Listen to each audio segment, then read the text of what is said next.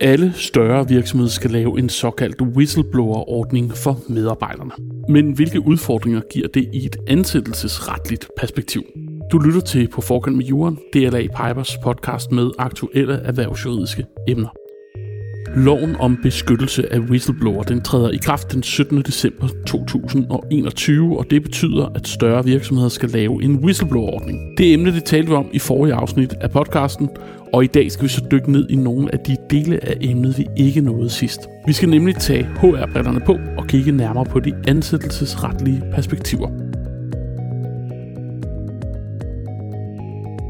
I denne udgave af På forkant med jorden skal vi tale om, hvem omfatter loven, hvem er beskyttet af loven, og hvordan en indberetning håndteres i praksis.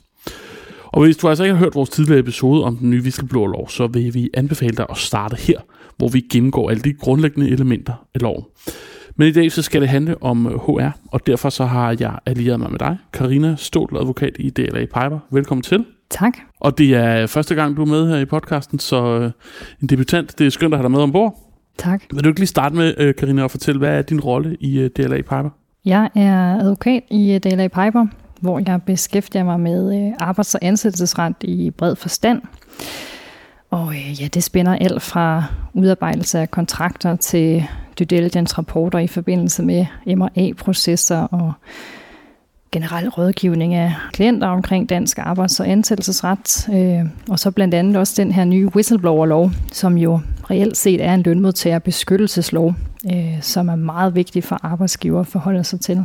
Og som jo er øh, super aktuel lige nu, fordi at den skal i gang så lige om lidt. Og det skal vi lige snakke om, fordi hvis vi lige skal starte med at få defineret, hvem loven egentlig omfatter, så øh, kommer det jo lidt an på, hvor stor en virksomhed man egentlig taler om. Vil du ikke lige prøve at forklare forskellen mellem virksomhedsstørrelser og hvornår den er lovtaget kraft?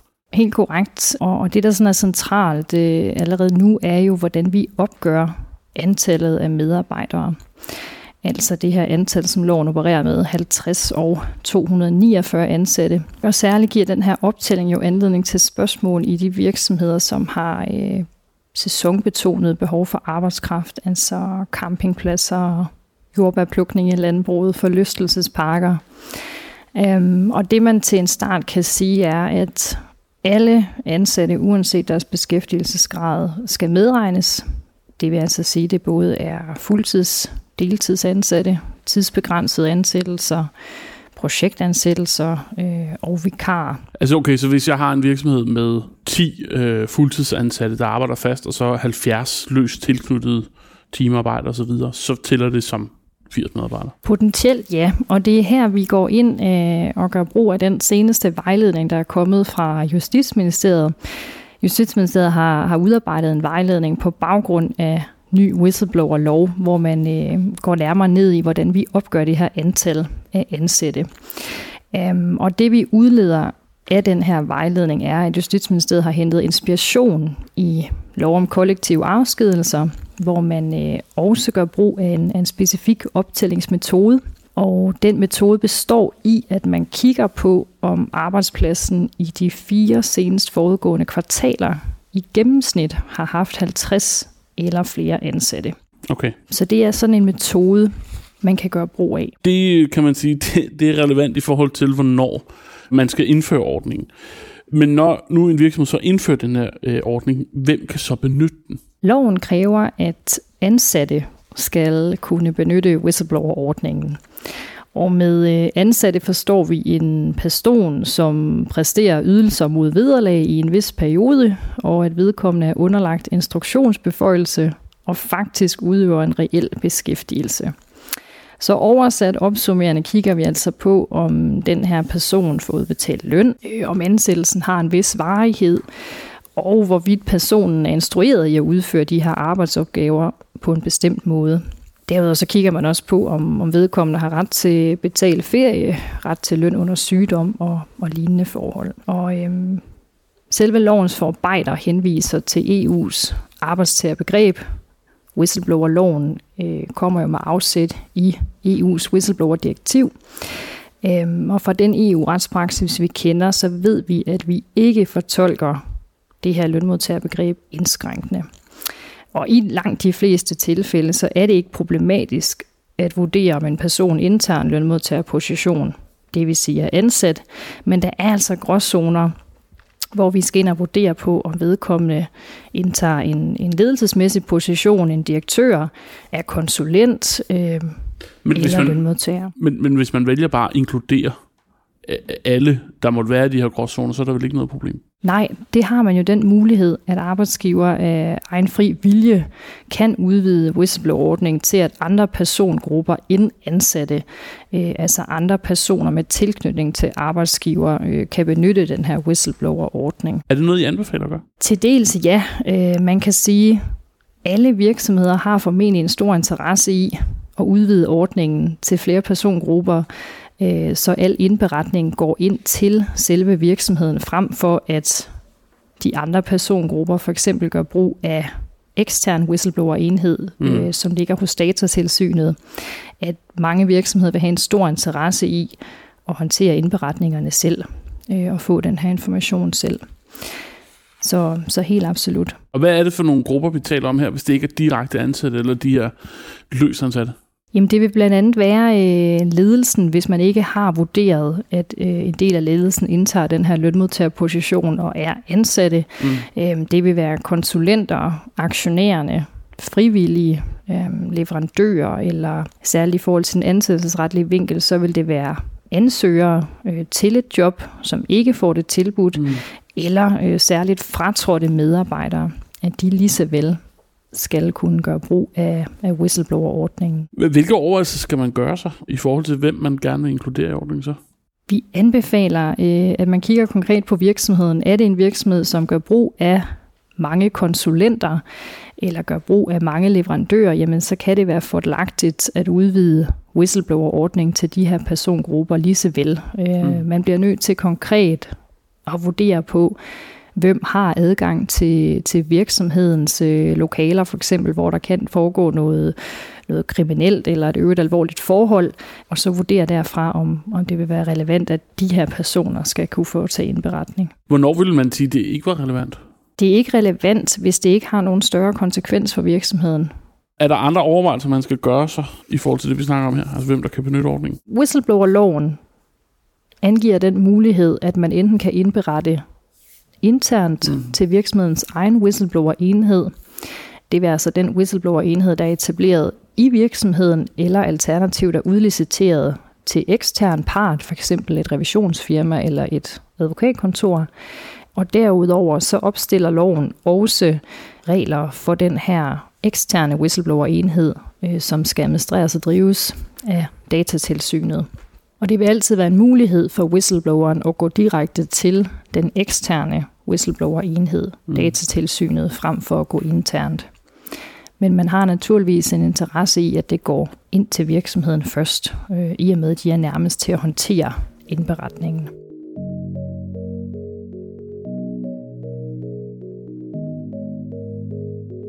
Et andet perspektiv, der er vigtigt at komme ind på, det er beskyttelsen af de mennesker, der vælger at bruge ordningen. Hvordan sikrer loven whistlebloweren beskyttelse? Jamen, whistleblower-loven opstiller grundlæggende øh, fire krav, der skal være opfyldt for, at whistlebloweren er beskyttet. Vi kommer nærmere ind på, hvad den her beskyttelse dækker over, de her repressalier.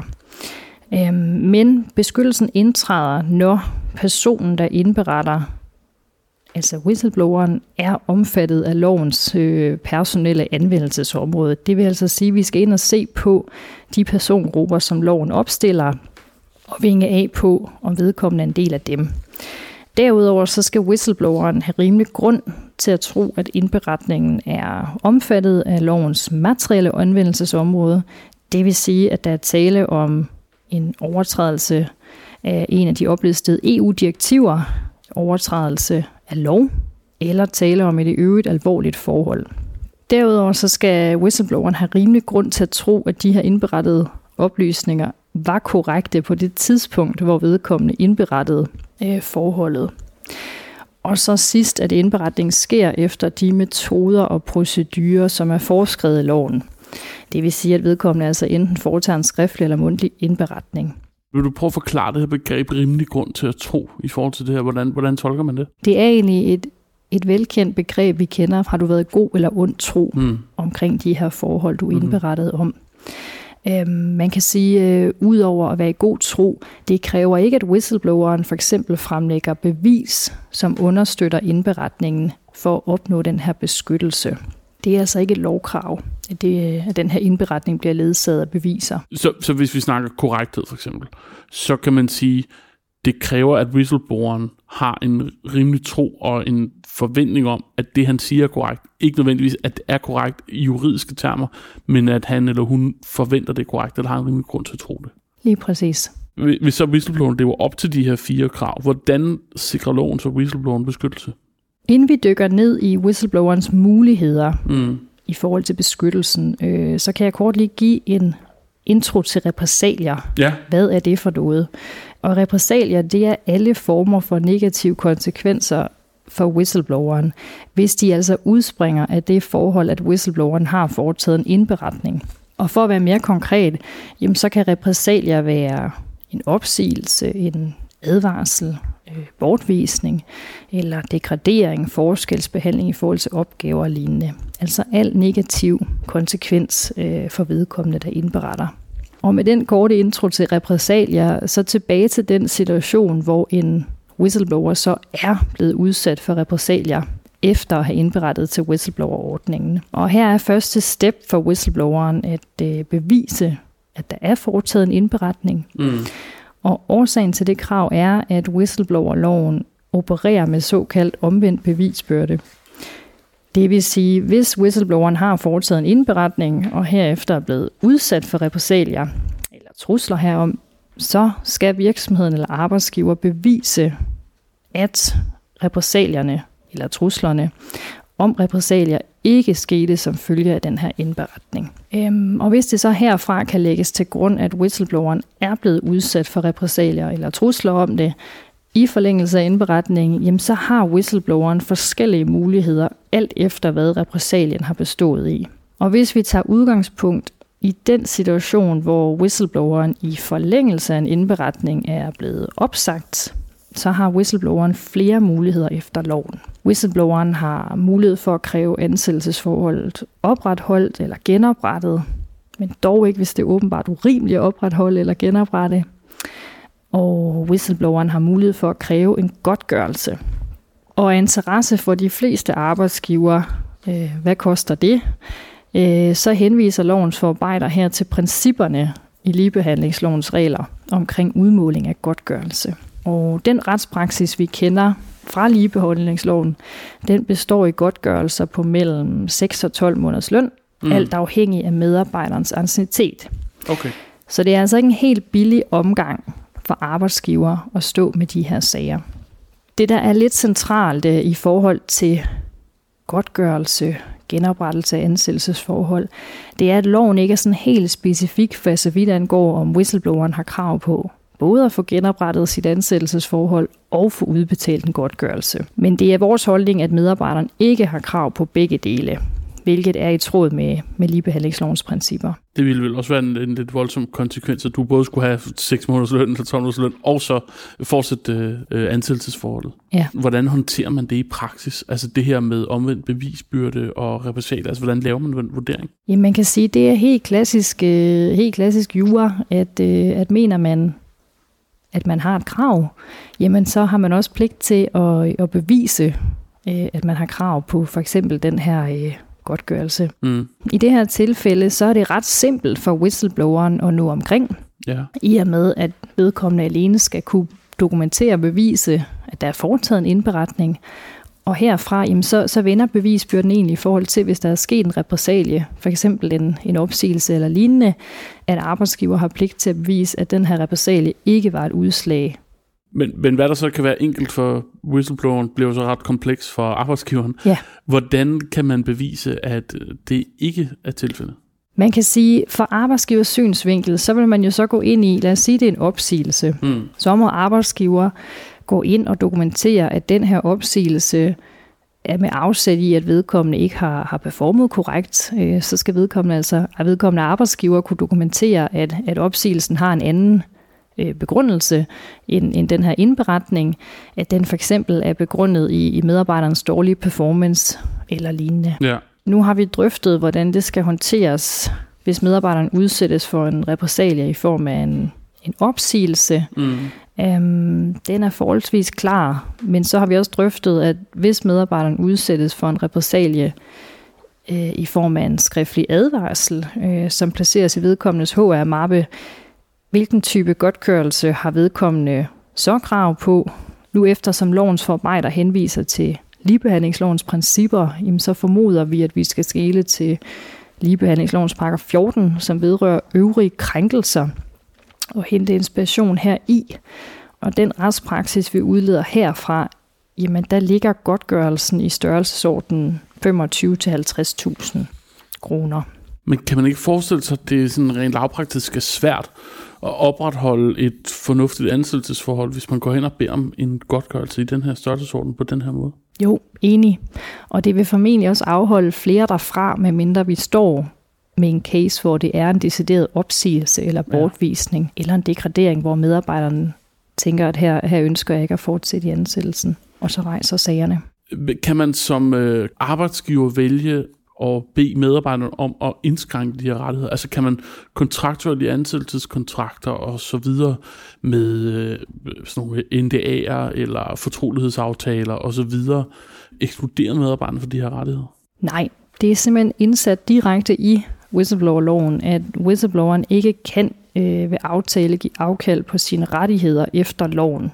Et konkret eksempel er, øh, hvis X har været udsat for sexchikane, mm. og X på den baggrund for eksempel indgår en fratrædelsesaftale med sin arbejdsgiver, hvor i X blandt andet pålægges en øh, fortroligheds tavshedsklausul, en NDA, som du nævner, mm. øh, så kan X, øh, uanset det her aftalevilkår, fortsat foretage indberetning omkring sexchikanen til whistleblower-enheden. Så, så ændrer det noget, eller skal der være en større fortrolighed i den måde, man offentliggør det på, eller ændrer det i virkeligheden ingenting, at man har en NDA i forhold til det her?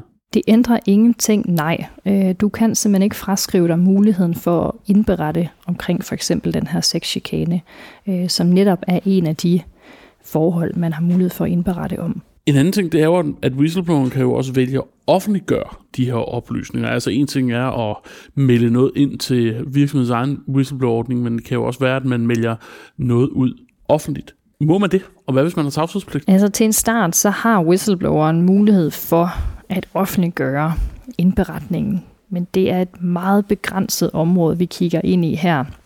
Og jeg ser det næsten snarere som teoretisk mulighed. Men altså i helt særlige tilfælde, så kan whistlebloweren offentliggøre oplysninger og stadig opnå beskyttelsen efter loven. Kravene er, øh, at whistlebloweren både skal have foretaget indberetning øh, internt og eksternt. Hvad, hvad vil det sige? Undskyld, stopper der lige at whistlebloweren for eksempel både har forsøgt at indberette de her forhold internt til virksomheden, ja. øh, og hvis det ikke har båret frugt, øh, så dernæst har foretaget en ekstern indberetning til datatilsynet. Okay. Og at begge enheder, begge whistleblower-enheder, ikke har truffet de her passende tiltag, som vi kommer nærmere ind på senere, mm-hmm. at man ikke har foretaget en passende undersøgelse af indberetningen eller givet feedback og lignende. Okay. Derudover så kan det være et område, hvor whistlebloweren har rimelig grund til at antage, at overtrædelsen øh, kan udgøre en overhængende eller åbenbar fare for offentlighedens interesser. Eller hvis whistlebloweren øh, har igen rimelig grund, god tro til at antage, at der i tilfælde af indberetning øh, til ekstern whistleblower-ordning er risiko for repressalier. Men, men du siger, at det er mere undtagelsen af reglen, at man rent faktisk øh, er beskyttet, hvis man offentliggør det? Ja, fordi der er en række steps, øh, som whistlebloweren skal ud over, både i forhold til indberetning, og hvis det ikke er, er området for indberetning internt og eksternt, og enhæverne ikke følger op øh, på korrekt vis, jamen så er vi ude i de her andre gråsummer med, at whistlebloweren skal have rimelig grund til at tro, det kan udgøre en overhængende eller åbenbar fare for offentlighedens interesser. Og, og det, bliver, det, bliver jo, det bliver jo spændende at se i retspraksis, om vi, om vi får et, et spænd for det. Ja, og det i sig selv er måske lidt spændende, bare lige kort at nævne os. Altså når vi taler om en helt ny lov, så en ting er, hvad der står i loven, en anden ting er jo den her ret, retspraksis. Altså, at vi kan gå ind og kigge på, hvad der er dømt i lignende sager, og dermed vurdere kommende sager. Og den retspraksis findes jo ikke endnu. Vil du forklare dem det? Som du selv er inde på, i og med at loven er helt ny, så ligger der ikke noget retspraksis, hvor domstolene har været inde og tage stilling til, til nogle af de her elastikbestemmelser øh, i loven, som, som vi kalder dem. Hvad skal der egentlig til, øh, for at whistlebloweren øh, kan se, at der er en overhængende eller åbenbar fare for offentlighedens interesser? Men det må vi jo afvente at se domstolens svar på, hvis der kommer en sådan sag på retten.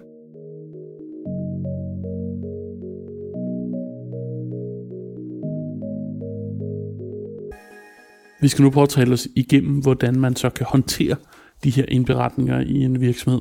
Og bare lige for overblikket skyld, så lad os lige starte med, hvilke faser skal man igennem, når man modtager en indberetning? Kan du prøve lige at give os en kort indføring i det? Jamen nu har vi jo fået etableret en, øh, en whistleblower-enhed, som er klar til at modtage de her indberetninger.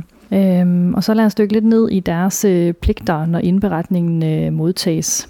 Og helt kort, så består de blandt andet i, at øh, whistleblower-enheden skal bekræfte modtagelse af indberetningen inden for syv dage. Hernæst så starter den øh, omhyggelige opfølgning, altså selve behandlingen af indberetningen. Skal den afvises eller undersøges nærmere? Og, øh, og hvis sidstnævne gør sig gældende, øh, så skal whistleblower-enheden iværksætte en passende undersøgelse, og på den baggrund øh, give whistlebloweren feedback på, hvordan whistleblower-enheden har undersøgt indberetningen og selve udfaldet. Det var lige en kort overflyvning over, over forløbet, så lad os lige prøve at, at gå ned i, i de enkelte dele. Hvilke krav er der, når man modtager indberetningen? Jamen, whistleblower-enhedens øh, pligter, når indberetningen øh, er kommet, de er, at whistleblower-enheden skal bekræfte for modtagelsen senest inden for syv dage. Og det er altså syv hverdage. Så kommer indberetningen fredag, så har man pligt til senest at, øh, at bekræfte fredagen derefter. Der er ingen formkrav til den her bekræftelse, men, men dog anbefaler vi da, at man har en, øh, en form for autogenereret kvitteringsmail eller lignende, øh, så man sikrer sig bevis for, at, øh, at man har overholdt fristen efter loven. Og det er simpelthen det er en bekræftelse nok? Ja, til en start. Og det er så herefter, at vi, øh, vi lader whistleblower-enheden gå i gang med, med det, vi kalder den øh, om, omhyggelige opfølgning. Og hvad dækker det så over? Jamen, øh, det dækker over, at whistleblower-enheden har, har pligt til at vurdere, om den her indberetning er omfattet af lovens anvendelsesområde. Det vil altså sige, at man skal screene, om den her indberetning vedrører en overtrædelse af en række EU-direktiver, øh, en lovovertrædelse eller et i øvrigt alvorligt forhold. Og hvis den her indberetning ikke er omfattet, så, øh, så skal den afvises. Og hertil kan nævnes, at den whistleblower-enhed, som er etableret i en virksomhed oprettet på privatretligt grundlag, de har altså ikke pligt til at orientere whistlebloweren omkring den her afvisning, men det er dog noget, vi, vi anbefaler at gøre.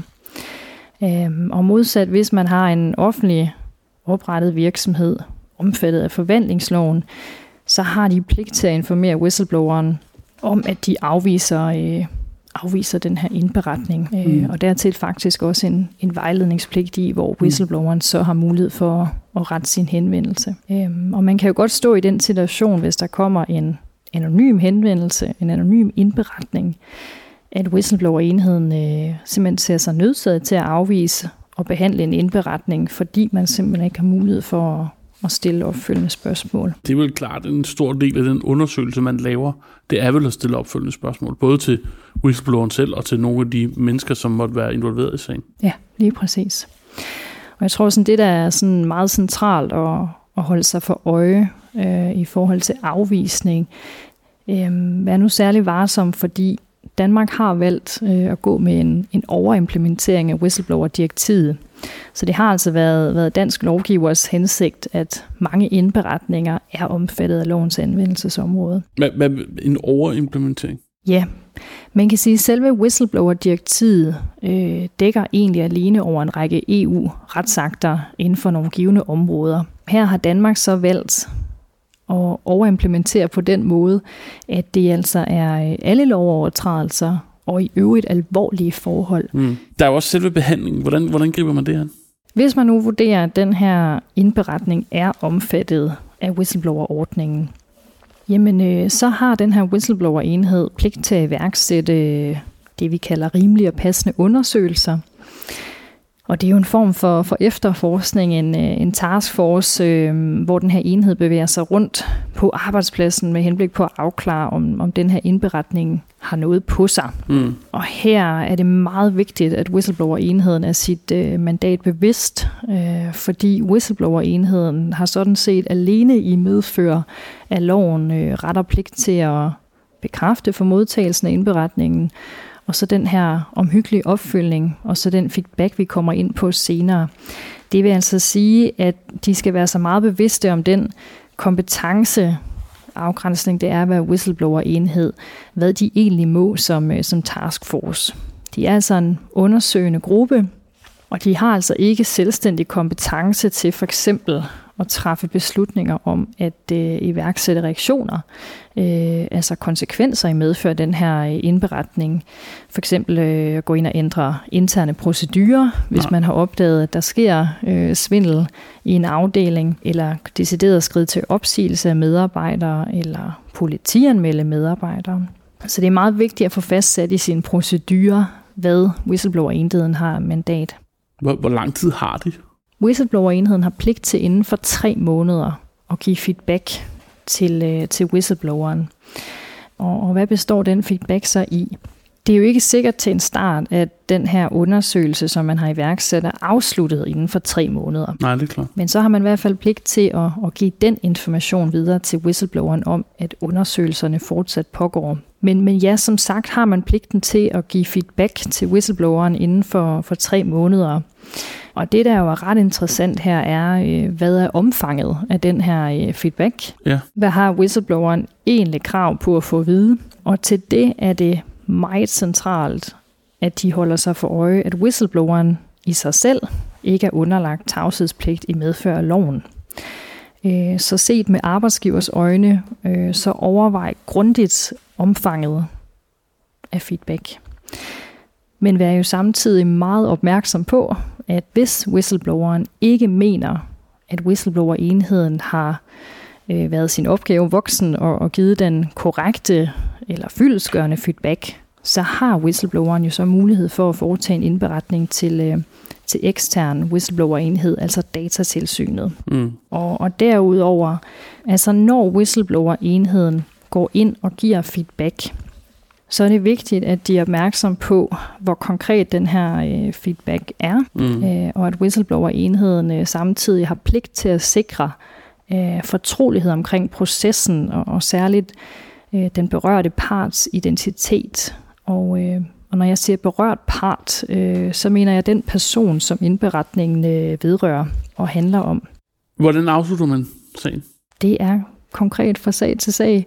Hvis det for eksempel har drejet sig om, øh, om tyveri mm. eller svindel og lignende, så vil det jo typisk både udmyndte sig i en politianmeldelse af vedkommende, og, øh, og dernæst jo selvfølgelig også en ansættelsesretlig konsekvens i form af opsigelse eller bortvisning. Og det er jo så her, man igen skal være, være sit mandat bevidst som whistleblower-enhed, om det går videre til, øh, til ledelsen, eller om man har fået tildelt mandatet. Som en øh, afslutning og en lille opsamling på de ting, vi taler om her i podcasten, så beder jeg altid gæsterne om at komme med et par gode råd. Hvis man lytter med og er en virksomhed, som står for at skulle i gang med det her arbejde, hvad er det bedste råd, du kan give? Det er meget vigtigt, at virksomheden har en, øh, en række retningslinjer og politikker omkring administrationen af whistleblower-ordningen.